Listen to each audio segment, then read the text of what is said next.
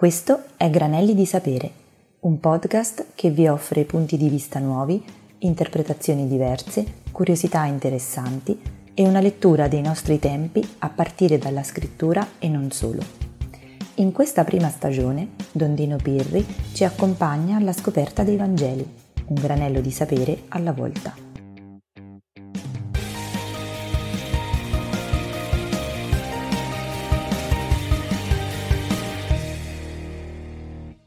Il primo scritto chiamato Vangelo è quello di Marco, arrivato poco prima del 70 d.C.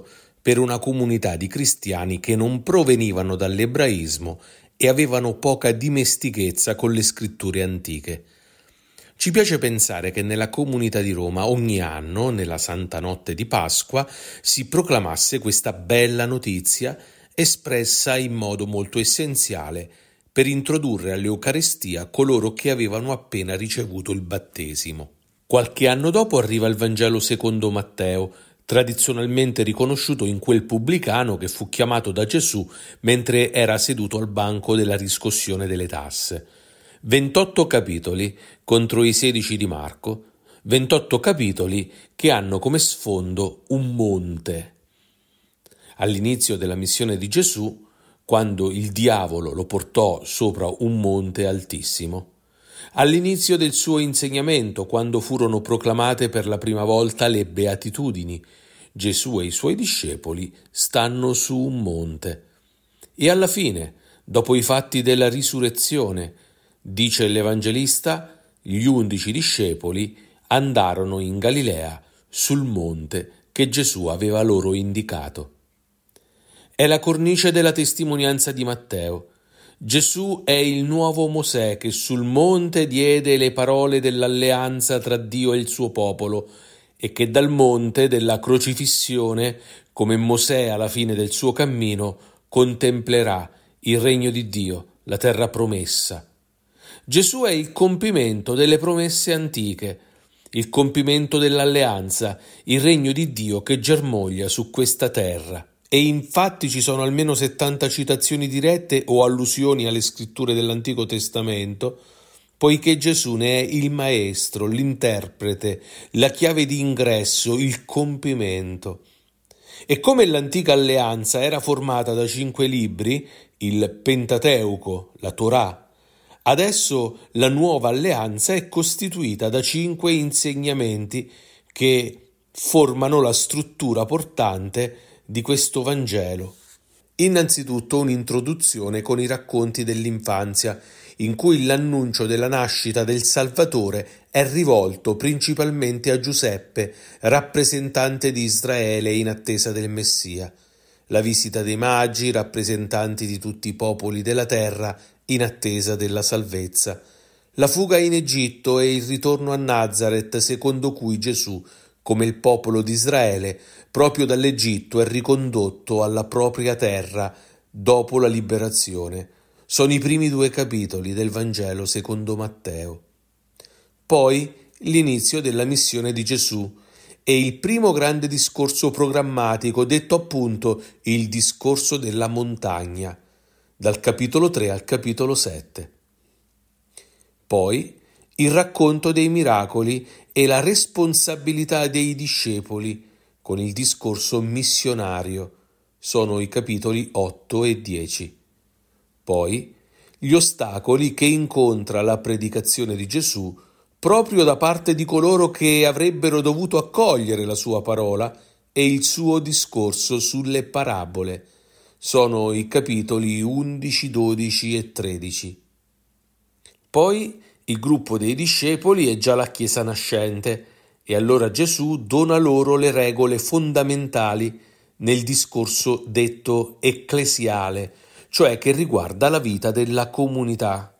Sono i capitoli 13, 14, 15, 16, 17, 18 e 19. È eh, abbastanza. Poi la Chiesa è il seme del regno di Dio che, come ricordava anche l'Evangelista Marco, è già qui, ma anche deve crescere fino alla pienezza nell'eternità. Per questo Gesù fa anche un discorso escatologico, cioè sulle cose ultime. sono i capitoli 19, 20, 21, 22, 23, 24 e 25. Poi il cuore della nuova alleanza, il compimento della legge antica, la terra promessa, il compimento del regno di Dio, è la passione, morte e risurrezione di Gesù, dal capitolo 26 al capitolo 28.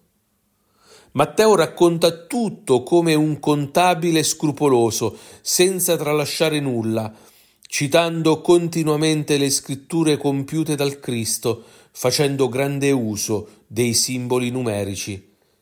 Come la Torah ebraica è formata da cinque libri, il Vangelo è costituito da cinque discorsi e continuamente torna questo numero cinque.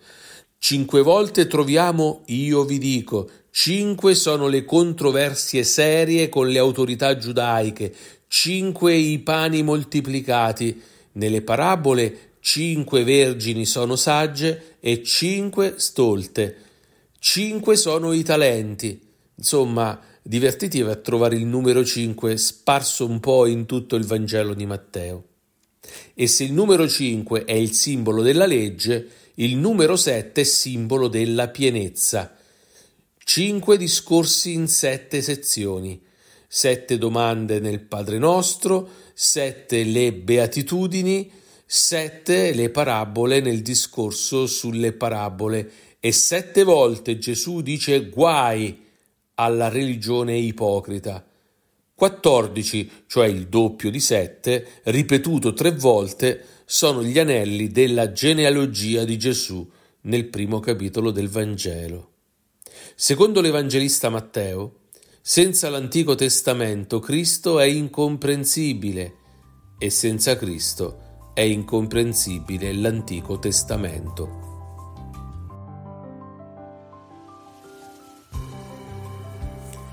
Praticamente Insieme al Vangelo secondo Matteo compare quello secondo Luca. Luca è compagno di viaggio e fedele amico di Paolo, che lo descrive così, il fratello che tutte le chiese lodano a motivo del Vangelo.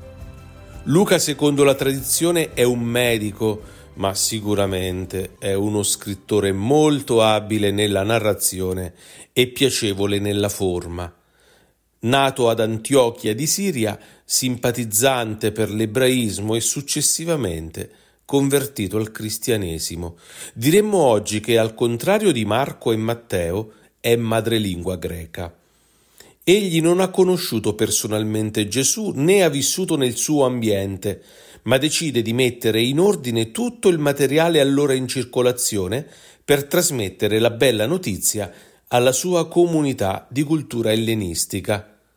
Scrive proprio all'inizio del suo Vangelo, poiché molti hanno cercato di raccontare con ordine gli avvenimenti che si sono compiuti in mezzo a noi, come ce li hanno trasmessi coloro che ne furono testimoni oculari fin da principio e divennero ministri della parola, così anch'io ho deciso di fare ricerche accurate su ogni circostanza, fin dagli inizi, e di scriverne un resoconto ordinato per te, illustre Teofilo, in modo che tu possa renderti conto della solidità degli insegnamenti che hai ricevuto. Era l'incipit classico di ogni opera storiografica seria del suo tempo. Forse nei suoi viaggi Luca ha avuto modo di incontrare anche Maria, la madre di Gesù, Un'antichissima tradizione vuole che egli ne abbia addirittura dipinto un ritratto, custodito oggi a Bologna. Ma soprattutto ha saputo raccontare il cuore di Maria e la tenerezza di Dio attraverso l'umanità del figlio. Gesù si commuove davanti alla vedova che piange il figlio morto, davanti alla peccatrice che gli si getta ai piedi, alla donna ricurva su se stessa piange davanti a Gerusalemme che non accoglie il Vangelo e il suo cuore è descritto nella parabola del buon sammaritano, del pastore che cerca la pecora perduta. Ma come è strutturato il Vangelo secondo Luca? è un vero e proprio itinerario teologico, cioè un viaggio spirituale introdotto dai racconti dell'infanzia nei primi due capitoli.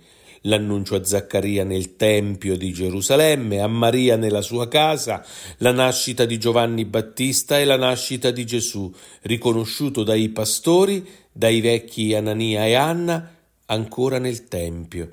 E poi comincia il viaggio intorno ai villaggi della Galilea, dal capitolo 3 al capitolo 9, versetto 50. Sì, è importante sottolineare il versetto, perché la seconda tappa del viaggio è descritta a partire dal versetto 51 del capitolo 9. Ascoltate.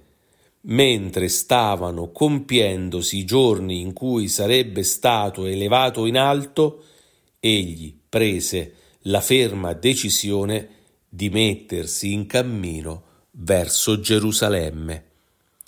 Fino alla metà del capitolo 19 Gesù è in cammino come un pellegrino attraverso la storia e così devono essere i suoi discepoli, così deve essere la Chiesa fino al compimento dei tempi. Alla fine siamo al capitolo 19, versetti 28 e 29, Gesù entra a Gerusalemme per giungere al compimento del suo viaggio presso il Monte degli Ulivi, da dove sale al cielo dopo la risurrezione. Il Vangelo secondo Luca si conclude da dove era incominciato, presso il Tempio di Gerusalemme, dove troviamo i discepoli di Gesù che lodano Dio come il popolo della nuova alleanza. Forse non tutti sanno che l'opera dell'Evangelista Luca non finisce qui, come non si conclude a Gerusalemme l'annuncio della bella notizia. Tutto continua nel secondo libro di Luca, gli Atti degli Apostoli, poiché il Vangelo arriverà fino a Roma e in ogni luogo della terra successivamente, e la comunità dei discepoli di Gesù, il popolo della nuova alleanza, la Chiesa continuerà a camminare nel tempo attraverso le vicende che si susseguono fino al compimento definitivo della storia. Ci sarebbe una importante questione da affrontare ora, ma lo faremo nella prossima puntata, in cui vi parlerò anche del Vangelo secondo Giovanni. Granelli di Sapere è un podcast dell'Azione Cattolica Diocesi di Iesi. Questo episodio è stato scritto da Don Dino Pirri, che è prete della Diocesi di San Benedetto del Tronto con una lunga esperienza pastorale. È stato assistente nazionale dell'Azione Cattolica dei Ragazzi e assistente a Gesci. Pubblica con Rizzoli Lo strano caso del buon samaritano, il Vangelo per buoni, cattivi e buonisti nel 2022. Se, come ci auguriamo, questo episodio ha stimolato riflessioni, pensieri e curiosità, scriveteci a granelli di sapere chiocciolaacigliesi.it. Nel frattempo vi diamo appuntamento al prossimo episodio.